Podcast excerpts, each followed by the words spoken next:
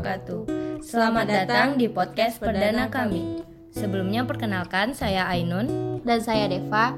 Nah, jadi di podcast perdana kami ini kami akan membahas tentang komunikasi asertif. Sebelumnya, eh, apa sih itu komunikasi asertif ini Ainun? Nah, jadi komunikasi asertif ini dapat dilihat dari karakteristiknya Deva, yaitu kemampuan untuk mendengar perspektif orang lain dan mengekspresikan dirinya dengan jujur dan penuh rasa hormat.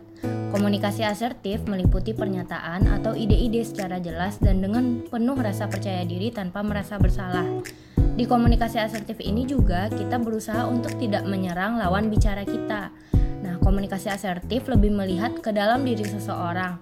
Misalnya, bagaimana kita memahami perasaan dan tujuan sendiri, bertanggung jawab terhadap apa yang dipikirkan, perilaku, dan lain-lain, serta jujur menyampaikan apa yang ingin kita sampaikan melalui pesan verbal dan nonverbal secara konsisten. Itu Deva komunikasi asertif. Hmm, jadi uh, kita itu kan biasanya berkomunikasi itu sehari-hari itu lebih ke teman sebaya, ya kan? Uh, apalagi nih kita uh, sebagai mahasiswa itu, apalagi dengan adanya anak-anak kos ini tuh lebih uh, lebih sering itu berkomunikasi dengan teman sebaya. Nah, jadi gimana sih supaya komunikasi asertif ini efektif dilakukan uh, dengan teman sebaya itu Ainun? Nah, jadi gini Deva, ketika kita melakukan komunikasi asertif, bagaimana supaya komunikasi asertif ini efektif dilakukan apalagi terkait dengan teman sebaya kita sebagai lawan bicaranya? Kita harus mengusahakan ketika kita menjadi komunikator, kita menyampaikan apa yang ingin kita sampaikan dengan jujur, tetapi juga memikirkan bagaimana perasaan orang lain ketika kita menyampaikan apa yang ingin kita sampaikan. Maksudnya di sini adalah terlebih ketika kita menyampaikan sesuatu yang sudah kita akui itu secara jujur, tetapi komunikan yang mendengar apa yang kita sampaikan juga tidak merasa tersinggung, merasa tersakiti, atau merasa diserang atas pesan yang sudah kita sampaikan.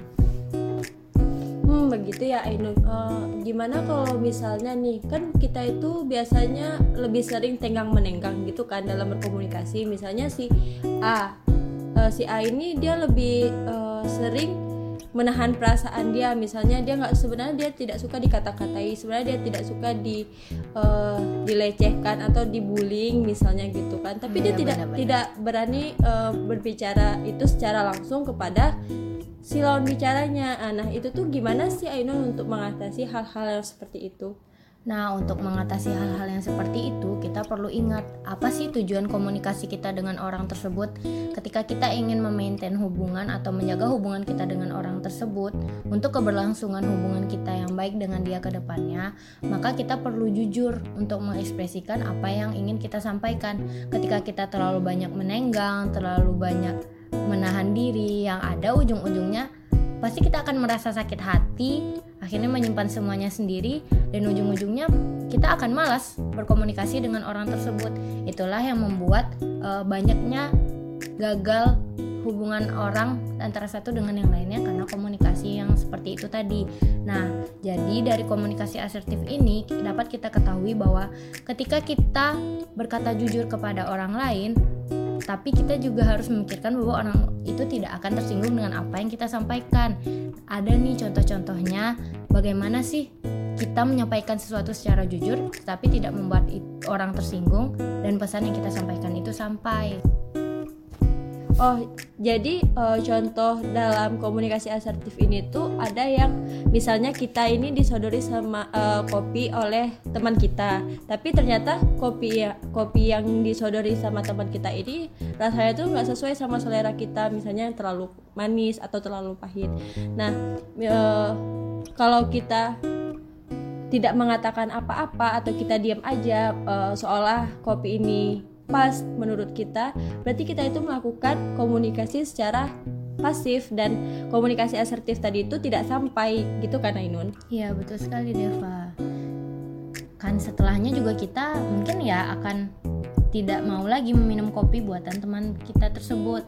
Atau mungkin kita langsung berkata ah kopi yang kamu buat itu terlalu manis aku nggak suka. Nah Nampaknya mungkin kalimat ini itu netral, tapi ini masuk kategori komunikasi yang agresif. Dampaknya orang yang atau teman kita tadi yang membuat kopi untuk kita, maka dia akan merasa kapok membuat kopi untuk kita. Nah, ada nih contoh kalimat asertifnya. Kita bisa menyampaikan seperti ini. Aku sih sebenarnya lebih suka kopi yang tidak terlalu manis, Deva. Seperti itu kan. Nah, Ya. itu akan membuat teman kita tadi berpikir bahwa dia tidak salah. Hanya lidah kita saja, hanya lidah kita yang kurang pas uh, terkait rasa di dalam kopi tersebut. Nah, pasti dengan hal itu teman kita tadi akan senang dan lain waktu mungkin dia akan berkata, "Aku mau bikin kopi nih, kamu mau gulanya seberapa banyak?" Nah, hasil komunikasi asertif ini akan membuat hubungan kita lebih baik. Banyak yang membuat hubungan kita putus ketika kita dengan diam-diam menjauhi orang lain karena kita tidak setuju dengan dia dan kita tidak mau berterus terang. Atau banyak kasusnya dalam berkomunikasi kita sering menyerang orang lain yang menyebabkan orang itu kapok berkomunikasi dengan kita. Seperti itu, Deva. Nah, jadi dalam komunikasi itu kita tuh eh, benar-benar tidak sesimpel dan segampang yang dipikirkan oleh orang-orang gitu kan ya. Jadi eh, sebenarnya kalau menurut orang-orang biasa, orang-orang yang tidak berkecimpung dalam komunikasi, mungkin komunikasi ini hanya ya kita berbicara apa yang ingin kita bicarakan, apa yang ingin kita sampaikan kepada orang lain gitu Iya, kan betul, betul. Nah, ternyata setelah diperdalami, ternyata komunikasi ini banyak eh, macam-macamnya, termasuk komunikasi asertif ini, di mana kita harus menjaga perasaan orang dan kita juga harus menyampaikan apa yang kita rasakan, tapi dengan tidak menyinggung orang lain tersebut.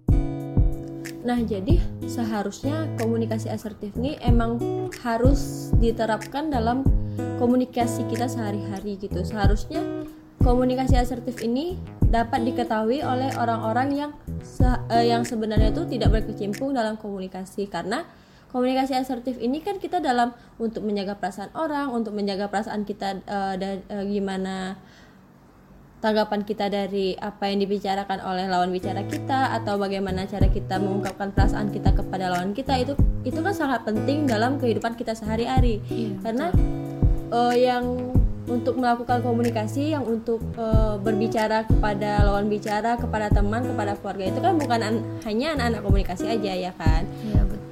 Setiap orang itu seharusnya kalau menurut aku harus memahami gimana sih komunikasi asertif gimana sih supaya komunikasi yang kita sampaikan itu efektif gitu ya kan Ainun Iya betul. Nah di sini mungkin kita juga bisa nilai kalau sebenarnya secara tidak langsung ada orang-orang yang sudah menerapkan komunikasi asertif ini, tetapi ada juga orang yang belum menerapkan bagaimana sih komunikasi asertif ini. Ketika kita membi- membicarakan komunikasi asertif, ini kan masuk ke dalam istilahnya apa ya Deva kayak teoritisnya gitu ya. Iya, ranah-ranah ada dalam ranah komunikasi. teoritis yang namanya komunikasi asertif. Namun sebenarnya dalam lingkup kehidupan sehari-hari kita sudah melakukan komunikasi asertif ini sendiri. Istilahnya dalam praktisnya ya kita sudah melaksanakannya.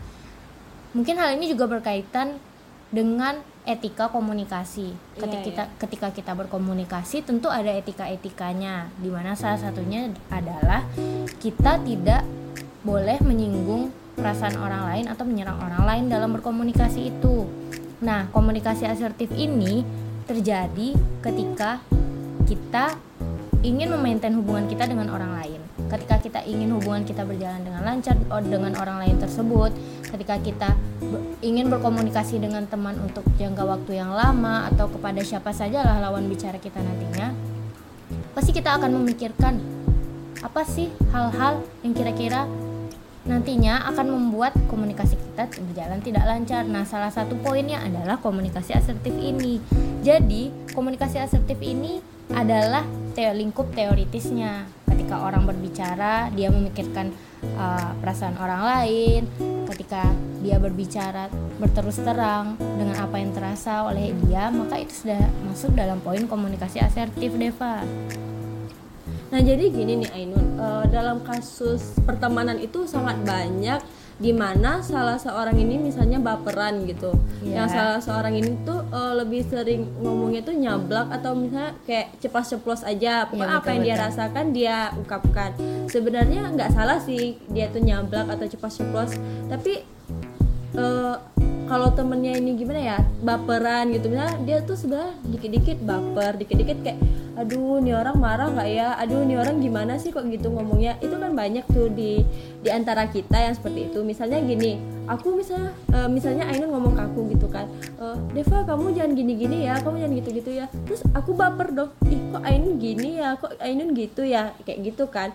Itu tuh sering kali di dalam uh, dalam lingkup pertemanan. Padahal sebenarnya maksud Ainun kan mau ngasih tahu ke aku apa sih yang baik eh, yang aku lakukan gitu kan? Atau misalnya yang aku lakukan itu sebenarnya salah. Namun Ainun gimana sih tanggapan Ainun tentang orang-orang yang seperti itu? Gimana sih cara menanggulanginya biar tidak ada si baper dan si uh, ceplos-ceplos ini gitu? Kalau untuk dalam pertemanan kita sehari-hari ya kalau menurut aku ya Dev kita itu ketika berkomunikasi dengan orang lain perlu kita cari tahu dulu orang yang akan kita ajak berkomunikasi itu tipenya seperti apa sih? Nah jadi kita perlu mengetahui latar belakang orang tersebut ketika kita akan berkomunikasi dengan dia. Kita perlu tahu dulu ketika kita berkomunikasi apakah orang tersebut adalah orang yang tipenya mudah marah, mudah baper, atau sedikit-sedikit melo. Nah, itu perlu kita ketahui dulu sebelumnya. Jadi, ketika kita berkomunikasi, kita tahu nih kira-kira feedback apa yang akan timbul dari orang tersebut kita ketika kita menyampaikan sesuatu kepada dia.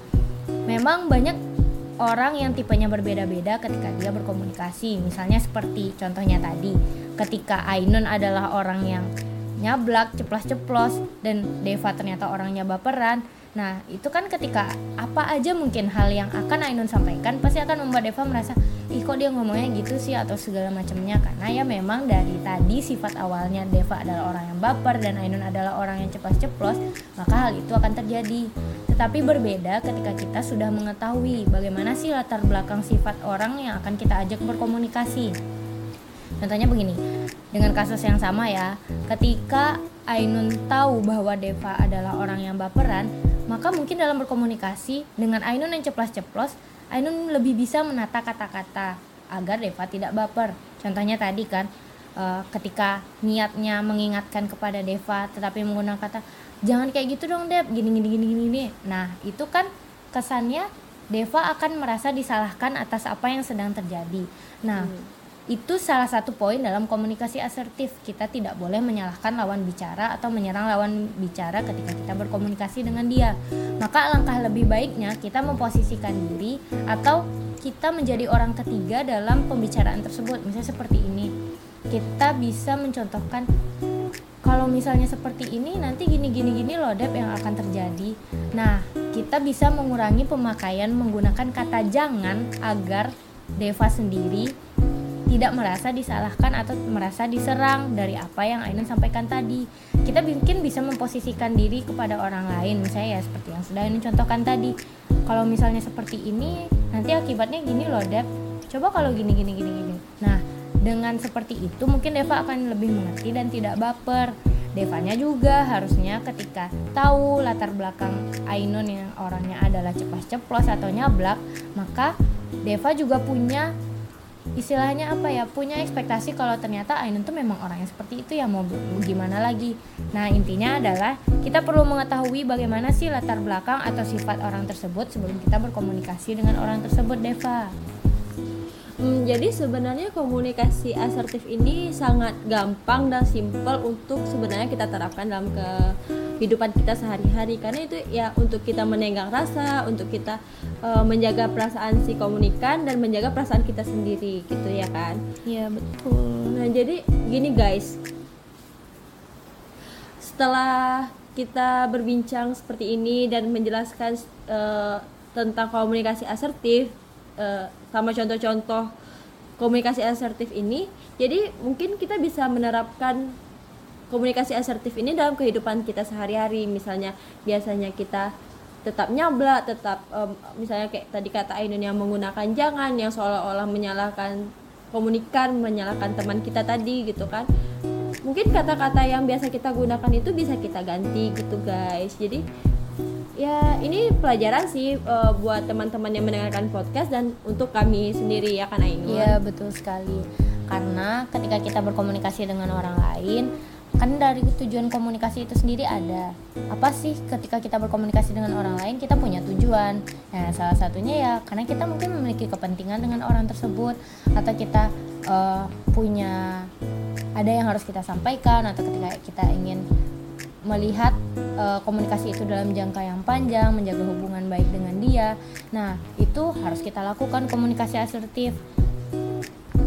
Nah, sebagai sesama manusia, juga. Apa sih salahnya kita menjaga perasaan orang lain ketika kita berkomunikasi? Karena kita pasti membutuhkan orang lain kan dalam kehidupan ini. Ketika kita berkomunikasi dengan tidak baik, berkomunikasi dengan menyerang orang lain, maka apa sih yang sebenarnya kita dapat? Kita akan susah berkomunikasi dengan orang tersebut. Orang tersebut juga nantinya akan malas apa-apa berkomunikasi atau berhubungan dengan kita. Hal itu juga nantinya juga akan merugikan diri kita sendiri ketika kita memiliki keperluan, ketika kita memiliki uh, kepentingan atau meminta tolong kepada orang tersebut, maka untuk berkomunikasi saja orang tersebut sudah malas karena kecenderungan kita dalam berkomunikasi yang suka menyerang orang lain. Nah jadi intinya itu di dalam komunikasi asertif ini guys kita tuh nggak perlu untuk uh, memikirkan gimana sih orang ini bisa senang bisa menyenangkan hati seseorang bisa kita tunduk aja kepada orang nggak nggak gitu guys jadi kita juga uh, harus memikirkan perasaan kita tanpa kita harus tunduk aja sama orang itu. Nah, ketika kita misalnya kita itu adalah seseorang yang biasanya tuh selalu menyenangkan hati seseorang atau yang biasa tunduk kepada seseorang. Nah, kita tuh pasti berpikir, nah nanti kalau misalnya aku nentang nih orang, terus bakalan kacau dong, misalnya bakalan berantem lah atau apalah gitu kan. Jangan berpikir seperti itu dulu guys. Kita tuh ini intinya tadi itu kan udah disampaikan. Kalau kita tuh uh, bisa menyenangkan menyenangkan hati orang dan bisa juga menyenangkan di uh, hati kita dalam ber, uh, berkomunikasi dengan cara. Caranya ini yaitu tadi kita tuh komunikasikan segala sesuatunya sama orang tapi tanpa menyinggung perasaan lawan bicara kita tadi. Seperti itu. Oke mantap sekali Deva. Ya kita rasa cukup ya untuk pembahasan kita kali ini. Mungkin ketika teman-teman mendengar podcast ini bisa mengambil hikmah atau manfaat dari apa yang kita sampaikan. Yang baiknya diambil yang buruknya ya dibuang. Ya dan uh, teman-teman yang mendengarkan podcast ini selalu menjaga komunikasi uh, baik sama teman sama keluarga. Jangan anggap mentang-mentang dia keluarga kita kita bisa seenaknya seenaknya aja berbicara. Enggak enggak guys enggak guys. Itu bisa memperusak hubungan kekeluargaan kita nantinya. Iya, iya memperusak. Iya okay. hubungan keluarga juga harus dijaga jangan hubungan sama teman apalagi sama pacar doang yang dijaga ya karena ini betul sekali. Oke okay, uh, eh, sekian ya podcast perdana kami. Sampai jumpa di podcast selanjutnya. Bye bye, bye, -bye.